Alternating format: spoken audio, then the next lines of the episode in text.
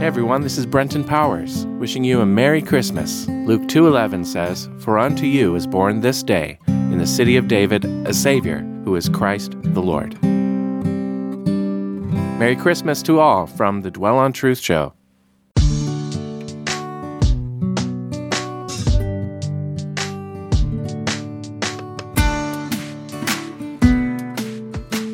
Hello, you're listening to the Dwell on Truth Show. I'm Brenten Powers. If you're listening on KSCO, it is 8 a.m. Time to get up and get ready for church. And I hope you are blessed as you listen to the Dwell on Truth teachings through the book of Romans.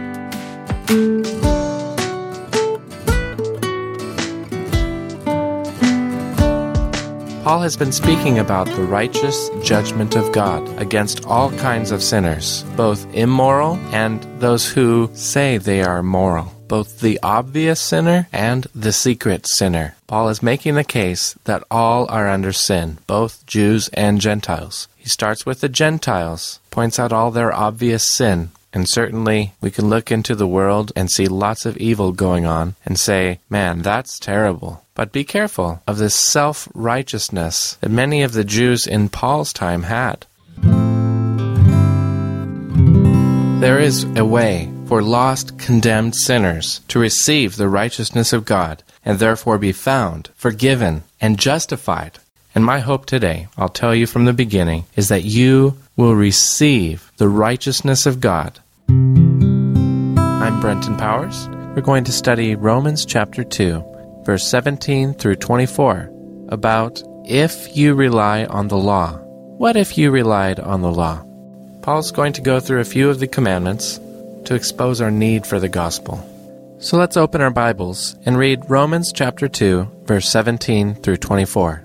But if you call yourself a Jew, and rely on the law, and boast in God, and know His will, and approve what is excellent because you are instructed from the law, and if you are sure that you yourself are a guide to the blind, a light to those who are in darkness, an instructor of the foolish, a teacher of children, having in the law the embodiment of knowledge and truth, you then who teach others, do you not teach yourself? While you preach against stealing, do you steal? You who say that one must not commit adultery, do you commit adultery? You who abhor idols, do you rob temples? You who boast in the law, dishonor God by breaking the law. Romans chapter 2 is about Jews who are relying on the law to be justified on the day of judgment. What are you relying on to be counted righteous on judgment day? Are you relying upon the law or the gospel? You notice in verse 17 of Romans chapter 2 that these people were calling themselves Jews and relying upon the law and boasting in God. You know, the name Jew is either loved or hated, but generally Jews were proud of their nationality, that they were children of Judah, and Judah means praise. They were children of Abraham, Isaac, and Jacob, the chosen line. But they weren't chosen because they're better than other people. God sovereignly chose the line of Judah as the family line through which Jesus would be born. And so he did honor them and give them the law and the prophets and even his own son was born in that family. Paul speaks directly to the individual Jew and reveals the truth about what happens when you rely on the law to be righteous on judgment day.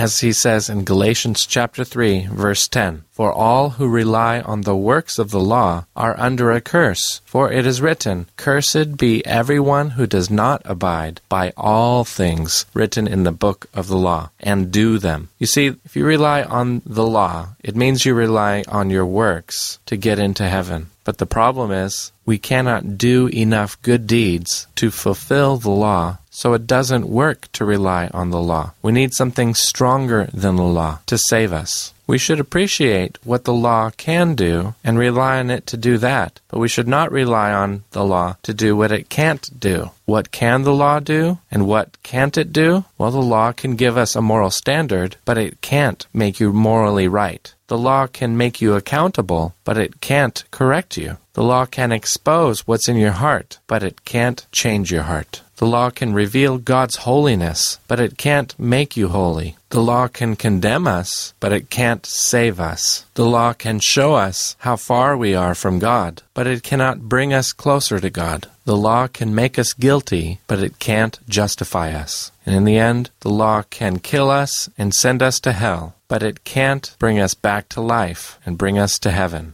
But the good news, according to Romans 8, verse 3, is that what the law could not do, God has done by sending his own Son in the likeness of sinful flesh. He condemned sin in the flesh in order that the righteous requirement of the law might be fulfilled in us, who walk not according to the flesh, but according to the Spirit. So it's important to understand the purpose of the law and the limitations of the law. God didn't give the law to reform society. God gave the law so that you can see how much you need Jesus. The old covenant of law is not the basis for a thriving relationship with God, but it testifies to the new covenant that is a strong foundation for this life and the one to come. And in the new covenant, God's law is not written on tablets of stone, but on the tablets of your heart. So that's why God said through Jeremiah the prophet in chapter 31, verse 31, Behold, the days are coming, declares the Lord, when I will make a new covenant with the house of Israel and the house of Judah, not like that covenant that I made with their fathers on the day when I took them by the hand to bring them out of the land of Egypt, my covenant that they broke, though I was their husband, declares the Lord.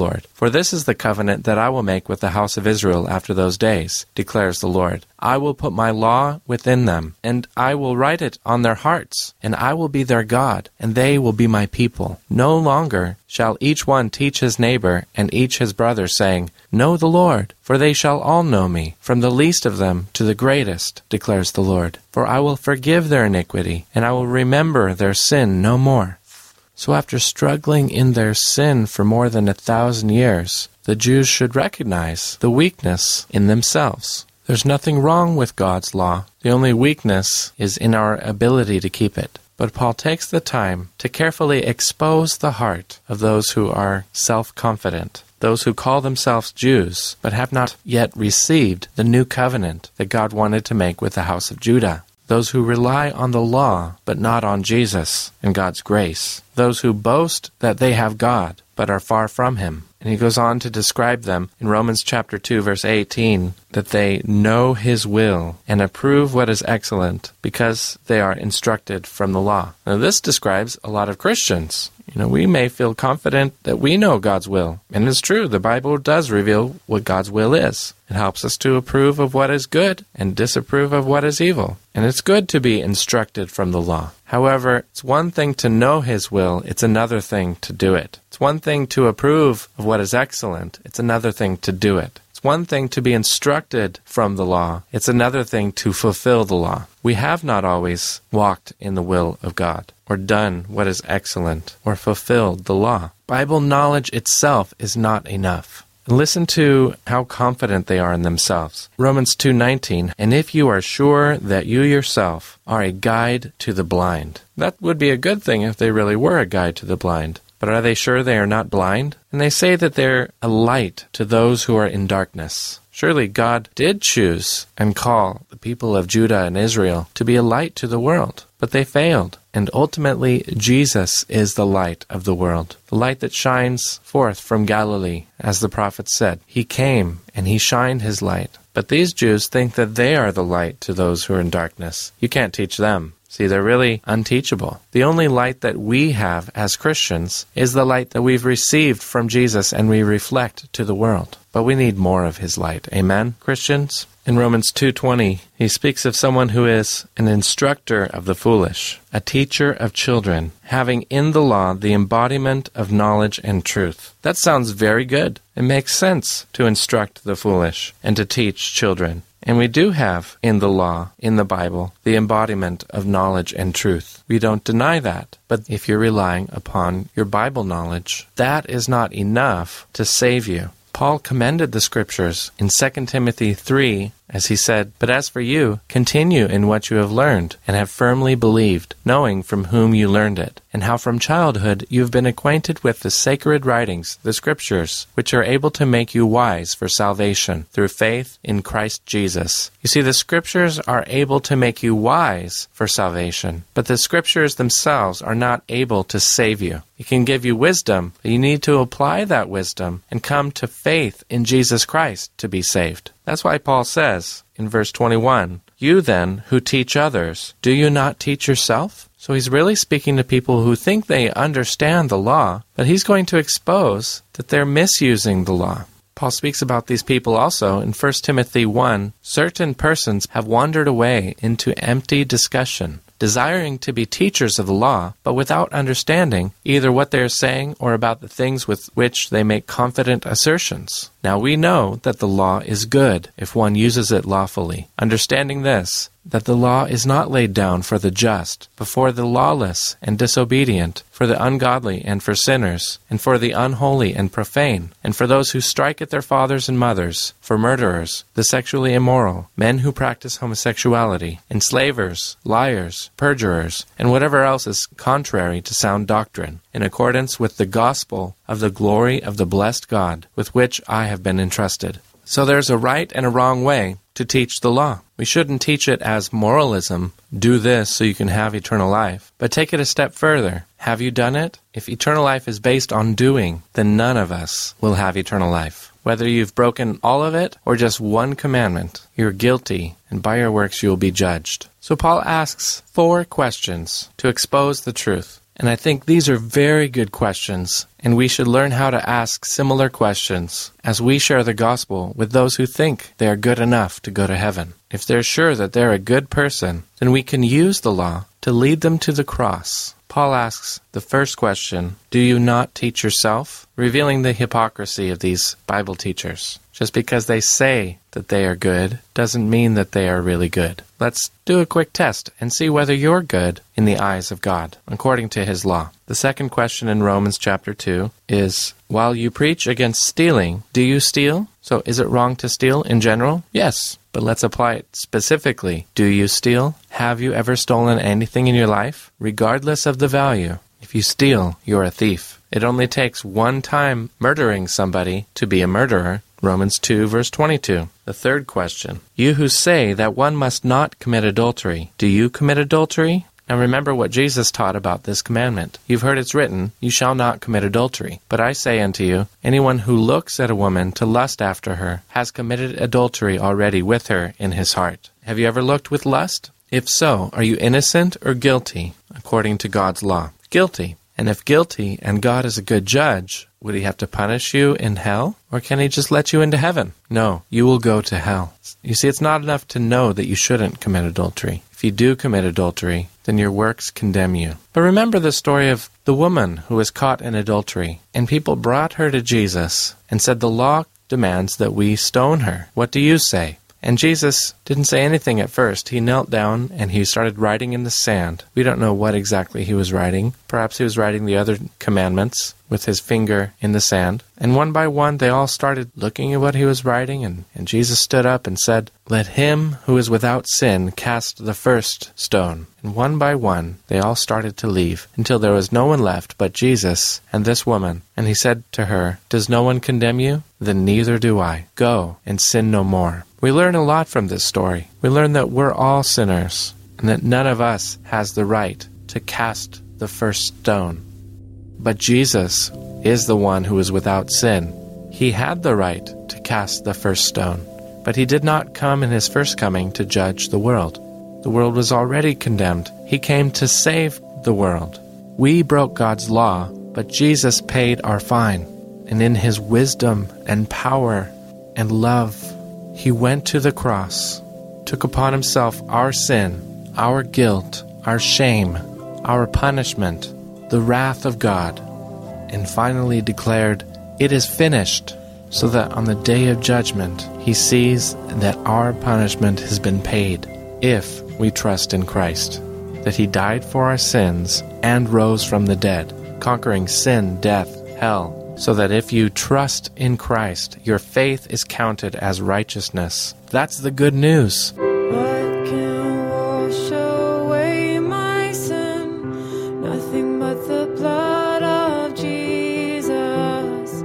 What can make me whole again? Nothing but the blood of Jesus. So let's open our Bibles to Romans chapter 2 and begin reading from verse 24 through 29. and then we will begin our Bible study verse by verse.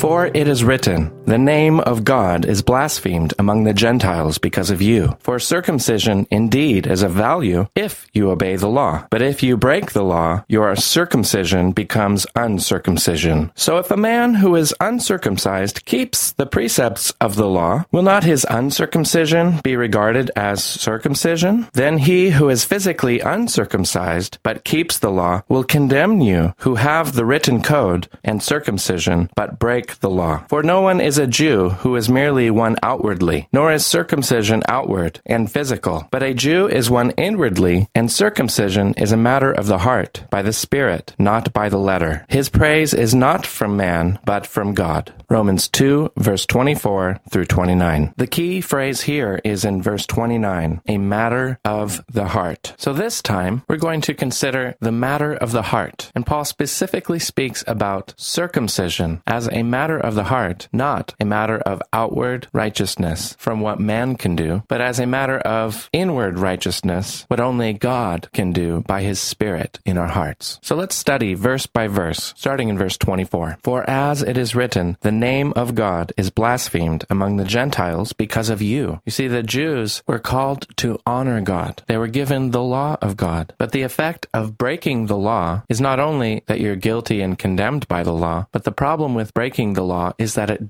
dishonors God. You are dishonoring God when you break the law. But not only are you dishonoring God, but you cause others to dishonor God. That's why it is written, the name of God is blasphemed among the Gentiles because of you. Now the name of God is to be honored. The third commandment is you shall not take the name of the Lord your God in vain, for God will not hold you guiltless who take his name in vain. You shouldn't use the name of God lightly or loosely. You should revere the name of God and teach others to honor his name. But when we break the law, we set an example of dishonoring the, the law. Disobedience to God's law results in dishonoring God's name. And when so-called believers live in sin, they not only bring shame upon themselves, but they bring shame upon the Lord and upon the faith that they profess to belong to. Do you call yourself a Christian? Christian means belonging to Christ, having the character of Christ, like Christ. And when the world of non-believers looks at so-called Christians and the way that they behave, they say, well, your God doesn't make you any better than us. And they conclude falsely that our God is no better than other gods or having no gods at all. So they speak against God. My friends, this should not be. If you're going to use the name Christian, you need to bear the fruit of a Christian. The New Testament also speaks about our call to live differently than the world so that the world will learn to honor God. Jesus said, let your light so shine before men that when they see your good works, they will glorify your Father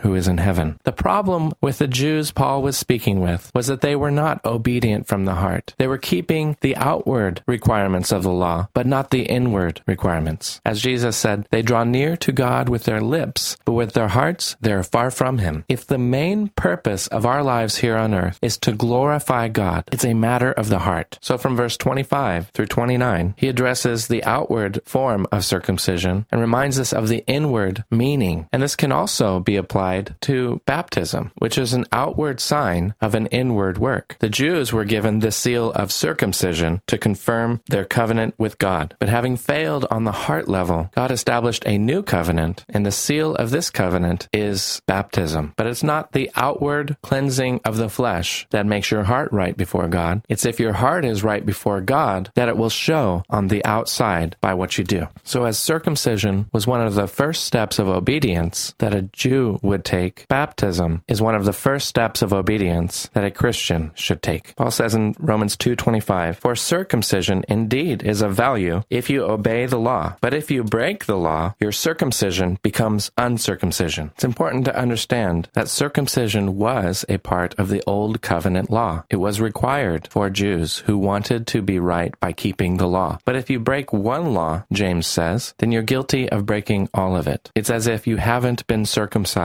if you are a lawbreaker. So not only can you not rely on the law, as we saw last time, but today we're seeing that we cannot rely on circumcision because it can become uncircumcision. Verse 26. So if a man who is uncircumcised keeps the law, speaking of Gentiles, non-Jews, if they theoretically kept the principles of the law to love God and to love your neighbor, Paul says, will not his uncircumcision be regarded as circumcision? And this is how it applies to Christians. We do not need to get circumcised to be saved, as the early church confirmed in Acts chapter 15 when they met about this question. God regards the uncircumcised as if they have kept the complete law if they are saved by grace through faith. Let's look at Acts chapter 15, verse 1. But some men came down from Judea and were teaching the brothers, Unless you are circumcised according to the custom of Moses, you cannot be saved. And after Paul and Barnabas had no small dissension and debate with them, Paul and Barnabas and some of the others were appointed to go up to Jerusalem to the apostles and the elders about this question. Question is, do you have to be circumcised to be saved? And these Pharisees were basically saying that Gentiles need to become Jews before they can become Christians. So of course the apostles would dispute this. In verse 6 of Acts chapter 15, the apostles and the elders were gathered together to consider the matter. And after there had been much debate, Peter stood up and said to them, Brothers, you know that in the early days God made a choice among you that by my mouth the Gentiles should hear the word of the gospel and believe. And God, who knows the heart, key phrase, the heart, bore witness to them by giving them the Holy Spirit, just as he did to us. In other words, God was saying, I accept these people. I can place my Holy Spirit within them because they're no longer unclean. And he made no distinction between us and them, having cleansed their hearts by faith. Do you see that? How our hearts are cleansed? By faith. We can have clean hearts by faith. As Peter goes on to say in Acts 15:11, but we believe that we will be saved through the grace of the Lord Jesus, just as they will. James replied, Brothers, listen to me. Simeon has related how God first visited the Gentiles to take from them a people for his name. And with this, the words of the prophets agree. So they're checking the scriptures to see if this is so, just as it is written. After this, I will return and I will rebuild the tent of David that has fallen. I will rebuild its ruins and I will restore it, that the rest of mankind may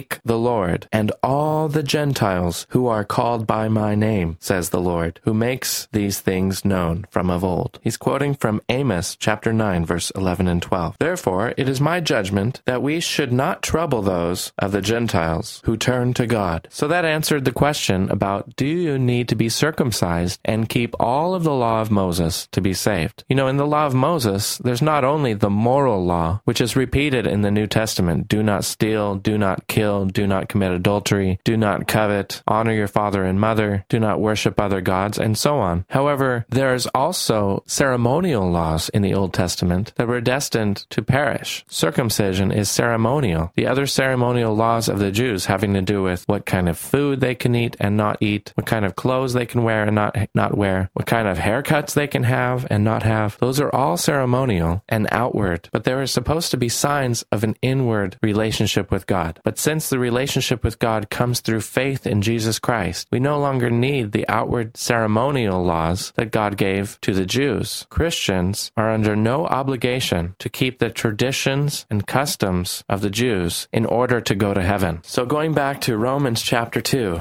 verse 27, Paul continues, Then he who is physically uncircumcised but keeps the law will condemn you who have the written code and circumcision but break the law. But as we interpret this, we need to ask who is the one who is physically uncircumcised but keeps the law? Is there anyone who has kept the law? No, that's not what Paul is saying. Because in Romans 3, verse 19 and 20, Paul concludes this section by saying, Now we know that whatever the law says, it speaks to those who are under the law, so that every mouth may be stopped, and the whole world may be held accountable to God. For by the works of the law, no human being will be justified in his sight, since through the law comes the knowledge of sin. So Paul is not saying that there are Gentiles who have kept the whole law. He's saying if there may be some non-believers that have broken less laws than some believers. If we're going by the law, we can easily point the finger at each other and say, you're guilty, you're condemned. For the true intent of the law is to show us our inward sinful nature. As Paul goes on to say in Romans, by the Spirit, not by the letter. His praise is not from man, but from God. So if you're calling yourself a Jew, you're born of Jewish ethnicity, you're not a Jew in the full sense of the word, unless you're one inwardly, where you're not only circumcised outwardly, but your heart is circumcised, not by the hands of men, but by the Spirit of God, not by the written letter on tablets of stone, but by God Himself who has written His law in your heart. Circumcision is the cutting away of the flesh, symbolic of the fleshly life that we're all tempted to live and we all have given into from time to time. But the character of a person who has been touched by the Spirit of God, who's been converted at the heart level, the character is one that is not fleshy, one who has denied themselves and taken up their cross and followed Christ, not by the power of the flesh, but by the Spirit, not by might, not by power, but by my Spirit, says the Lord. And the Jews had forgotten about this inward meaning of circumcision, but God had said it all along. In Deuteronomy chapter 10, 16 and chapter 30, verse 6, circumcise therefore the foreskin of your heart and no longer be stubborn. So circumcision of the heart is coupled with no longer being stubborn. In Deuteronomy 30, verse 6, and the Lord your God will circumcise your heart and the heart of your offspring so that you will love the Lord your God with all your heart and with all your soul that you may live. So clearly, God is not looking at the outward appearance. He's looking at your heart and my heart. Have you been circumcised in your heart? Has the Lord done surgery on you, cutting away the fleshly life, fleshly desires that dominate you? Has He given you new desires? The Bible says that if anyone is in Christ, he is a new creation. The old has gone and the new has come. Jeremiah promised that in the new covenant, God would take out of us a heart of stone and give us a heart of flesh, a soft heart, a heart that loves God, but it's not by trying to keep the law and the religious practices of the Old Testament that we're saved. It's by trusting in Christ, who died for our sins and rose from the dead, conquering sin, flesh, the devil, hell, and taking the wrath of God for us, so that his righteousness may be counted to us. If we believe in him, he'll see us as if we've never sinned, because that's the righteousness of Christ. Nothing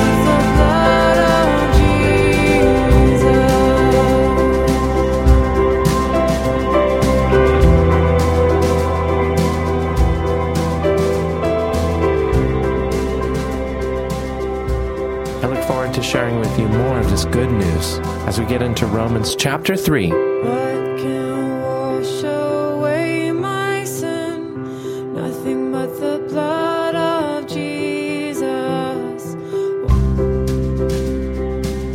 So let's turn in our Bibles and begin reading Romans chapter 3. And then we will study it verse by verse.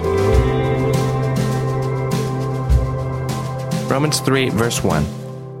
Then what advantage has the Jew? Or what is the value of circumcision? Much, in every way. To begin with, the Jews were entrusted with the oracles of God. What if some were unfaithful? Does their faithlessness nullify the faithfulness of God? By no means. Let God be true, though everyone were a liar, as it is written, that you may be justified in your words and prevail when you are judged. But if our unrighteousness serves to show the righteousness of God, what shall we say? That God is unrighteous to inflict wrath on us? I speak in a human way. By no means. For then how could God judge the world? But if through my lie God's truth abounds to his glory, why am I still being condemned as a sinner? And why not do evil, that good may come? As some people slanderously charge us with saying, their condemnation is just. What then? Are we Jews any better off? No, not at all. For we have already charged that all, both Jews and Greeks, are under sin.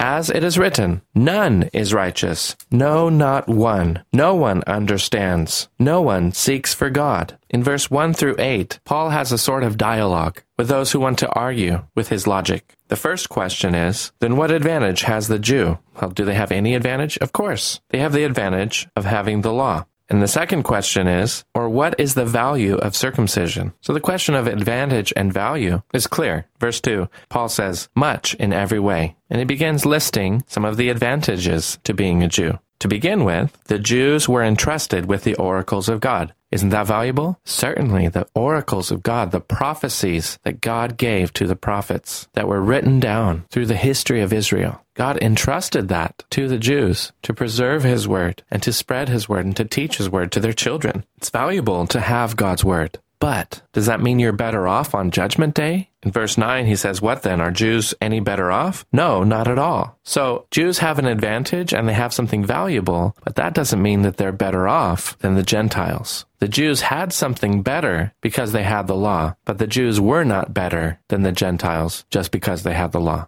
The third question a skeptic would ask is Romans 3 3. What if some were unfaithful? You know, people will always throw these what if questions out at you when they don't understand what you're saying. Well, what if, uh, let's make up a hypothetical situation. What if only some of them were unfaithful? And Paul asks the question back, does their faithlessness nullify the faithfulness of God? If the Jews were unfaithful to keep their side of the covenant, does that mean that God is no longer going to be faithful to his side of the covenant? If people are unfaithful, does that make God unfaithful? No, he says in verse 4, by no means. Let God be true, though everyone were a liar. God wouldn't be God if he was a liar. And even if everyone on earth is a liar, God would still be true. Otherwise, how would he judge the world? As it's written, that you may be justified in your words and prevail when you are judged. God is justified in his words, and God prevails when he judges, because he himself is righteous. Here's where our concept of God should be lifted up. God is not a man that he should repent. Did you know that Mormons believe that God was a man just like us? And it's possible that he was a sinner and then he overcame his sin and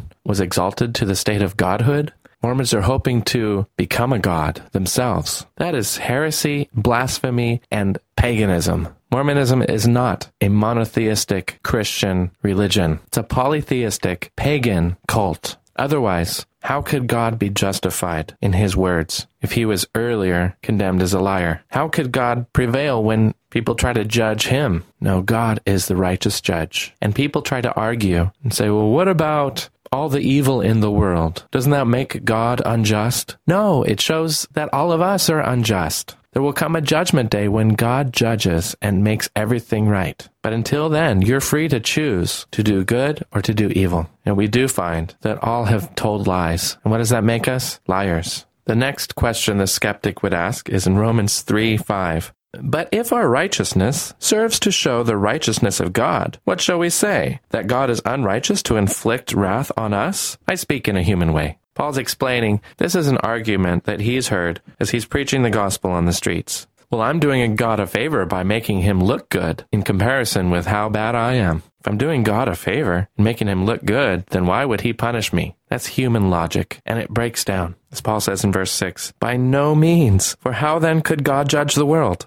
If God is unrighteous to inflict wrath on criminals, then you're turning justice upside down. You're calling good evil and evil good. That's what all of these skeptical arguments boil down to. You see, people would rather argue that God is evil and they are good than to admit the truth that they are evil and God is good. But that's the first thing you need to admit. God is holy, holy, holy. But woe is me, I'm a man of unclean lips, and I dwell among a people of unclean lips. We need to pray, Lord, have mercy on me, a sinner. You cannot argue your case on Judgment Day, and you're certainly not justified by condemning the judge. God will judge the world, and he can do that because he's a good judge. Verse 7 But if through my lie God's truth abounds to his glory, why am I still being condemned as a sinner? Again, it's the comparison I make God look good. People think that should take away their sins, that it sort of cancels out. But it's wrong. Interestingly, God will get the glory in the end when he condemns liars. God's truth will abound to his glory. Hallelujah. Hallelujah. Romans 3 8. And why not do evil that good may come? As some people slanderously charge us with saying, their condemnation is just. So Paul quotes a straw man argument. Do you know what a straw man argument is? When somebody is trying to defend their position against another position, they will usually mischaracterize that other position, build a sort of straw man, and say, that's your position, and then knock it down. It's easy to do that. When you mischaracterize the gospel as Jesus died so that you can sin, That's a straw man argument. Some people were slandering Paul and saying that Paul's position is basically, let's do evil so that good may come. It's not really what Christianity teaches. But how many Christians today think that the end justifies the means? They think that it's okay to do something wrong if it has a good result. For example, people may argue, well, if I tell someone the truth, it will hurt them. But if I lie to them, it'll make them feel better. So it's good to lie to them. No, no, no. A thousand times no. The end does not justify the means. It's never right to lie. It's not good to do evil. That's basic to Christianity and to the truth. But people will slanderously charge us with saying things that we never said. And people have slandered me by charging me with saying things I've never said. If you hear something secondhand from someone else saying, Oh, I heard him say this and that, and oh, how is, isn't that wrong? But how do you know that that was what the person actually said? See, slander is hurtful. Slander is when you say something false about somebody that makes them look bad and destroys their name. And as preachers of the gospel, we're going to be slandered. We're going to be charged with saying things that are wrong. That's why you should always check out what the preacher is actually saying and compare it with scripture. If all men are liars, don't be surprised if somebody lies about those who are preaching the gospel. And if I or another preacher of the gospel has said something wrong, in a public forum, then we should publicly apologize. If we said something wrong privately to somebody, then we should go to that person privately and say, Forgive me, I shouldn't have said that. And if someone has said something wrong to you, or you are interpreting it wrongly, you should go to that one person instead of slandering them by telling everyone else what you thought that that person meant. Stop building straw man arguments against the gospel and those who preach the gospel, and start confessing your own sin and turning from it, asking Jesus to cleanse you and make you new. That's your only hope. Stop seeking to justify yourself. Paul says at the end of verse 8, their condemnation is just. God will condemn those who slander the gospel. So in Romans 3 9, Paul goes on to say, What then? What's the conclusion then? Are we Jews any better off? Paul was a Jew, and he said, Though we have these advantages of the law and traditions, does that make us better off before God? His answer, No, not at all. Jews are not better off than Gentiles when it comes to keeping the law. You're either guilty or not guilty. And we're all guilty, as he says, for we have already charged that all, both Jews and Gentiles, are under sin. So you picture two columns. At the top of one column is sin. Under that title is all people. We have all sinned. The other column is without sin. Who's in that column? Only Jesus Christ was without sin. But all of us have sinned. Verse 10, as it is written, none is righteous, no, not one. So right here, we should stop declaring, I'm a good person, I am righteous by my works. No, Paul is dealing with all people on the basis of works according to the law no one is righteous. How many ways can he say it? All are under sin no one is righteous no not one. Verse 11 no one understands no one seeks for god. It would be right to understand and and to seek for god. The problem is no one does that no one naturally understands and no one naturally seeks for god that's why jesus said no one can come to me unless the father draws him you can't even come to jesus without the father drawing you you can't even believe in Jesus unless that's a gift from God. So don't boast that you're better than other people because, oh, I was seeking God so much and I found him. No, you were lost and God sought you and he found you. God is not lost. He's everywhere and we could reach out and find him, but it's only him that can open our eyes to see that. So this whole movement called the seeker friendly movement or seeker sensitive movement is not based on scripture. See, if you have a service for seekers thinking, well, there's people out there, they're seeking God naturally. They're, they want to know the truth about God. Well, that's not what the Bible says. The Bible says no one seeks after God. So why are we having a service in the church for seekers? A church service is to serve God not to serve unbelievers. And the seeker friendly movement is really seeking to draw people to what they're already seeking, which is happiness, wealth, having greener grass, more satisfying marriages, kids that obey you, better jobs, more influence in the world. These are things that the Gentiles are seeking. Food and drink and clothes. The church can offer these things, but you're leading people to the things that you're offering, not leading them to God. So don't think that the seeker friendly movement is a biblical movement. David Wilkerson calls it a sinner friendly movement. But James says, He who seeks to be a friend of the world makes himself an enemy of God. The problem in seeker friendly churches is that they're so concerned about making the lost feel comfortable in the church that they don't mention the problem of sin or the danger of judgment or the solution of the blood of Christ, or the very real wrath of God against sin. They think that if you make a seeker feel comfortable, he'll naturally seek after God and find him. No, we need to be more confrontational because no one seeks after God. Jesus said, I came to seek and to save that which is lost. He's the seeker. And if you're going to be sensitive to anyone, be sensitive to God.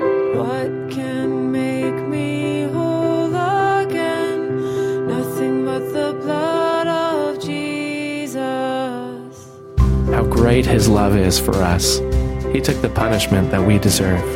The blood of Jesus Christ had to be shed to take away our sin.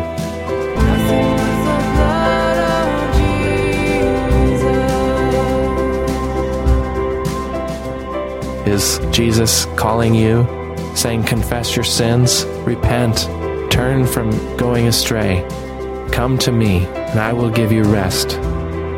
Come, I will give you eternal life. Call upon me, and you will be saved. Isn't that good news? I look forward to sharing with you more of this good news next time. My name is Brenten Powers. Have you ever wondered how can anyone be justified? How can anyone be saved? How can we be accepted if we are terrible sinners and God is a righteous judge? Then is there any way for us to be accepted by Him and not condemned by Him? To be declared righteous? It's almost too wonderful to imagine. But that is indeed the good news that Paul explains in these verses how the gospel works. I'd like to give this section the title, The Righteousness of God Through Faith. Romans chapter 3, verse 21 through 31.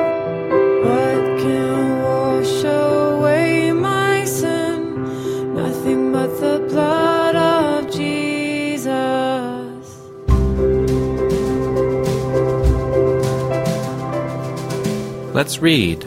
But now the righteousness of God has been manifested apart from the law, although the law and the prophets bear witness to it, the righteousness of God through faith in Jesus Christ for all who believe. For there is no distinction, for all have sinned and fall short of the glory of God, and are justified by his grace as a gift through the redemption that is in Christ Jesus, whom God put forward as a propitiation by his blood to be received by faith. This was to show God's righteousness, because in his divine forbearance he had passed over former sins. It was to show his righteousness at the present time, so that he might be just and the justifier of the one who has faith in Jesus. Then what becomes of our boasting? It is excluded. By what kind of law? By the law of works? No, but by the law of faith. For we hold that one is justified by faith apart from works of the law. Or is God the God of the Jews only? Is he not the God of the Gentiles also? Yes, of the Gentiles also.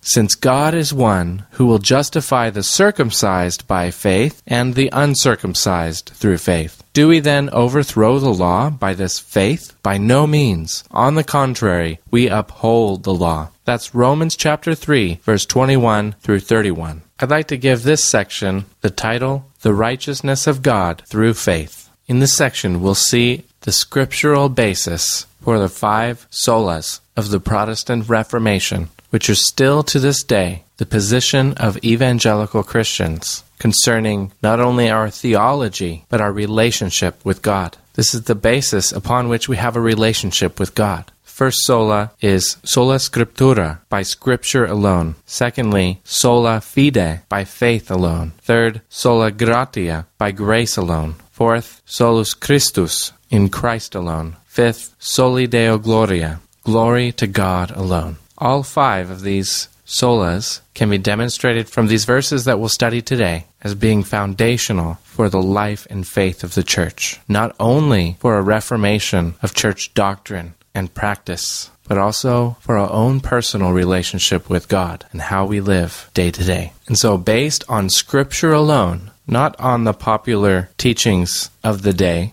but based upon the Word of God, we can know how to be saved. So this is very important, and I encourage all of you to pay very close attention to this good news. Notice, first of all, the main theme of these verses returns to Paul's main theme that he announced in Romans chapter 1, verse 17, and that is the righteousness of God. Let's compare these verses. Romans 1 17.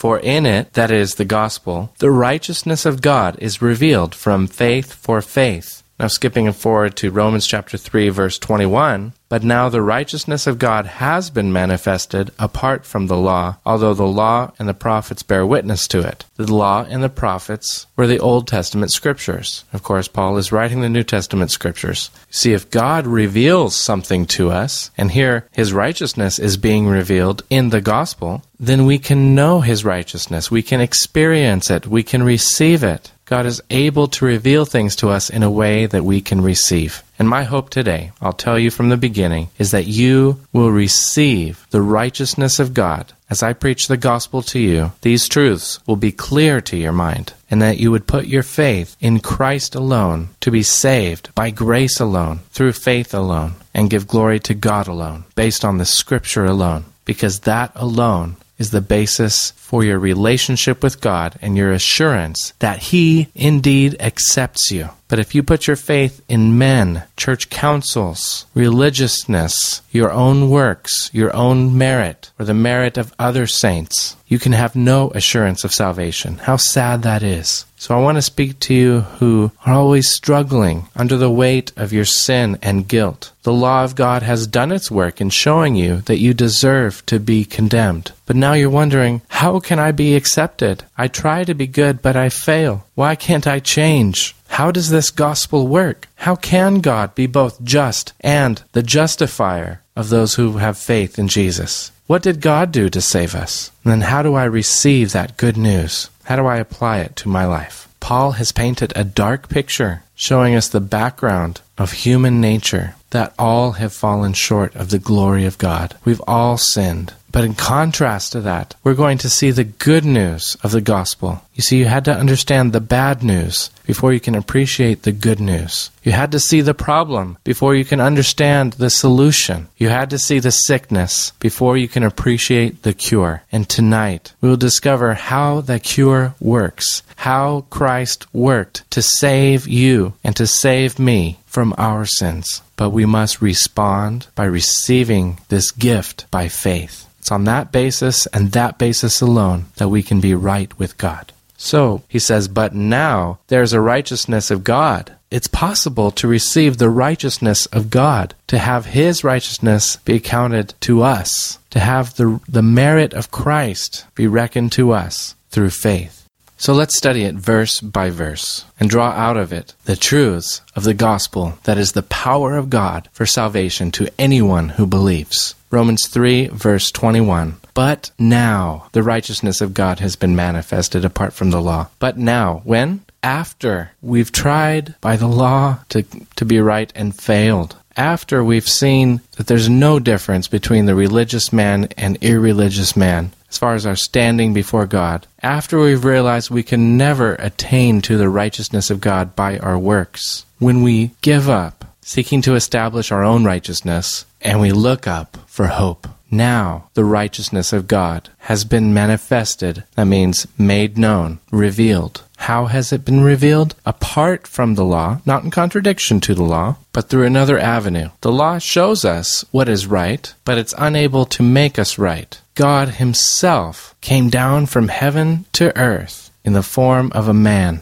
to make us right with Him. What the law could not do, weak as it was, because of our flesh, God did in sending His own Son. So God's revealed His righteousness that it's available to us not through the law, but through another way. Although he adds, the law and the prophets bear witness to it. You can find parts of this gospel being preached in the law of Moses between Genesis through Deuteronomy, in the writings of the prophets of Israel, the early prophets to the later prophets. They all testified to the gospel of the righteousness of God given to all who believe. And Paul will demonstrate this in the following chapters. But the key here is God's righteousness is available to us according to the scriptures. God doesn't contradict himself in any way. And so we can know this based on scripture alone, now that we have the completed canon of Old Testament and New Testament. Verse 22 of Romans chapter 3 The righteousness of God through faith in Jesus Christ for all who believe. There it is in a nutshell. God gives His righteousness. The righteousness of God is received through faith, not through the law, but through faith, which is trust, confidence, clinging to, depending upon. But faith needs an object. We don't put our faith in faith. We don't trust faith. We put our faith in Christ, not just believing that He exists. Even Satan believes that Jesus exists. We trust in what He did.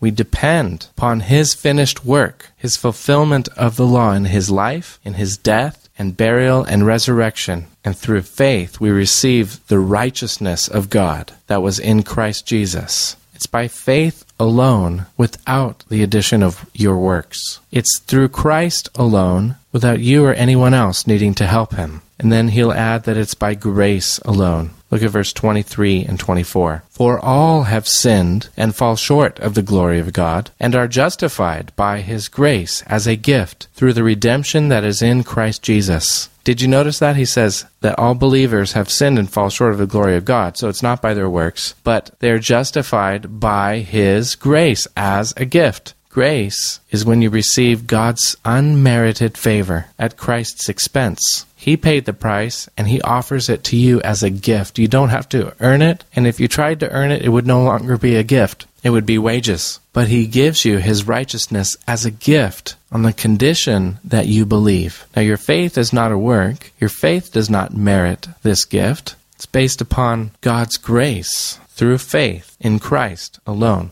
Notice how it works in verse 25 of Romans chapter 3. Whom God put forward as a propitiation by his blood to be received by faith. This was to show God's righteousness, because in his divine forbearance he had passed over the former sins. It was to show his righteousness at the present time, so that he might be just and the justifier of the one who has faith in Jesus. So he says it twice. This is to show God's righteousness. How did God show his righteousness? How did he reveal his righteousness in the gospel? Well, let's remember what the gospel message is. Look at 1 Corinthians chapter 15, how it's connected to the redemption that is in Christ Jesus. Connected to the propitiation by his blood, that is, the death of Christ for our sins, as Paul reminds the Corinthians in 1 Corinthians 15, starting in verse 1. Now I would remind you, brothers, of the gospel I preached to you, which you received, in which you stand, and by which you are saved, if you hold fast the word I preached to you, unless you believed in vain. For I delivered to you as of first importance what I also received, that Christ died for our sins,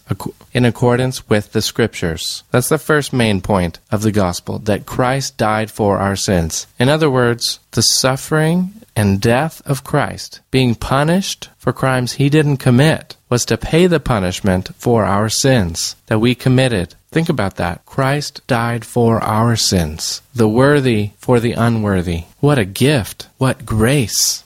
What love! What a sacrifice! He paid our fine in his life's blood. As the Bible says, without the shedding of blood there is no remission of sins. So, how can a righteous judge let a criminal go free and still be righteous? Well, if the judge took the place of the criminal and he shed his blood in the place of the criminal's blood, in other words, died instead of him, then the criminal would be counted as dead. The punishment is paid, justice served, and God's wrath satisfied. Let me explain that. God is angry at sin, and he has to punish by pouring out his anger and wrath. But as his hand of judgment was about to fall on you, he himself stepped in the way and received the blow, drank the cup of his own wrath. See, he had to receive all the wrath of God in order to save all who believe. Otherwise, justice wouldn't have been dealt for those who believe. There would still be a debt to pay. But he paid a debt he did not owe because we owed a debt we could not pay. And he loved us and demonstrated his own love for us in that while we were yet sinners, Christ died for us.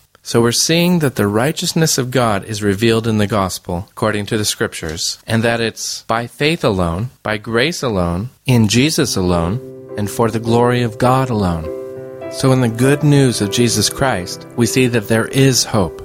There is a way for lost, condemned sinners to receive the righteousness of God and therefore be found, forgiven, and justified. So we'll study more about that next week. What can make me whole again? Nothing but the blood of Jesus.